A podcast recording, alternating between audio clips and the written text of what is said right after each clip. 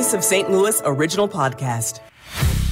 This is the St. Louis All Local podcast with the local stories from the KMOX newsroom for Monday, September 18th. I'm Tom Ackerman. And I'm Debbie Monterey. If a United Auto worker wanted to cross the picket line and return to work, they could face discipline unless they resign their union membership. A release from the National Right to Work Foundation tells United Auto workers that if they resign from their union and cross the picket line, they would not be subject to fines from their union.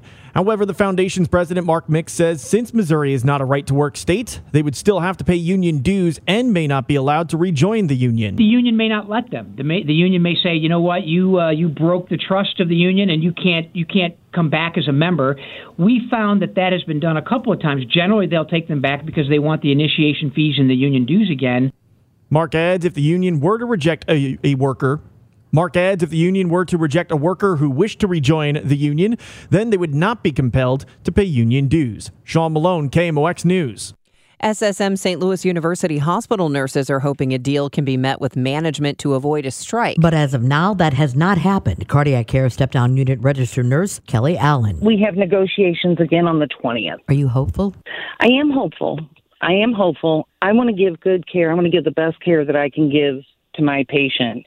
And I need a safe work environment. I need safe working conditions and I need nurses who know the floor, know the types of patients that we're taking care of. We we are the flagship hospital for the SSM system in terms of we are a level one tertiary care teaching institution. So the sicker patients in the other facilities come to us for a higher level of care. Allen says there are several new nurses entering the field and she wants them to feel good about the care that they are providing. The strike is set again Monday, September 25th at 7 a.m. It will last only 24 hours, but as of now, Allen does not see that changing unless there is a major breakthrough with negotiations, and they're set to take place this Wednesday. Maria Kina, KMOX News. Cash bail officially ends today in Illinois. That means anyone facing charges now have a pretrial detention hearing instead of a bond hearing. It'll be up to a judge to determine if someone will be released. Anyone currently in jail without money for bail will have a right to a pretrial hearing in the next 90 days.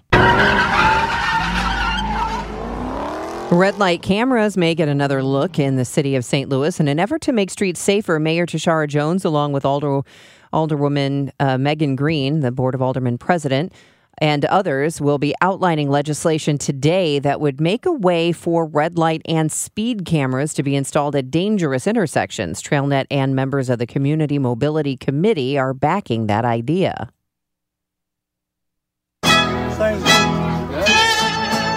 Well, this weekend's Urban Eats Food Fest included mariachi music and dancing on Meramec and Dutchtown. The event celebrated the neighborhood's Hispanic heritage. Urban Eats co owner John Chen explains how food prep entrepreneurs can get their start at his place, then hopefully launch their own restaurant inside a vacant Dutchtown storefront year lease or five year lease or spend six figure uh, to you know renovate and build a kitchen. So we, this is the place for them to truly learn, practice, and when they build the confidence, they can go on. Chen says Taco La Jefa is one example of going from a home kitchen concept to the Urban Eats incubator.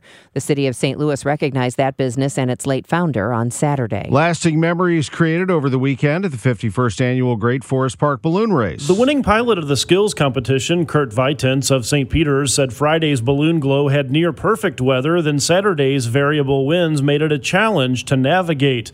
But through it all, one constant remained putting on a good show for all ages. When the kids come up and you just see them grinning from ear to ear, asking all kinds of questions, uh, excited, you know, I'm just hoping to instill some some motivation in them and some inspiration, whether it's aviation or some other field to get into, just to just to realize, hey, you can go out and do what you want to do and succeed at it. Vitens says, after all, we live in a world where it's sometimes hard to find a lot of happy, good things, and this is just an amazing, happy, good thing that, that feels good and people love.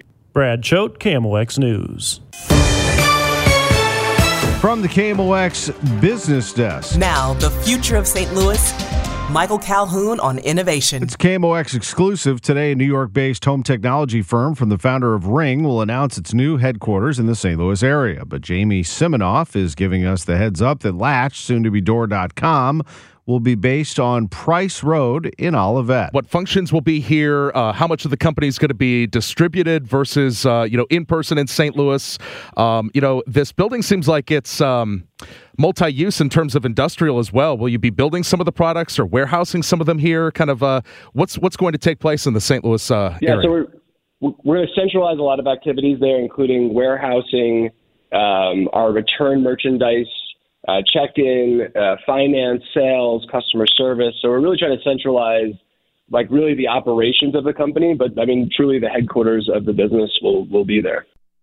Siminoff tells Michael there are no tax incentives sweetening this deal, and he's already been hiring employees in St. Louis County. Uh, we've gotten a giant hug from St. Louis so far. Door.com is expected to bring about 30 jobs to its new Olivette headquarters.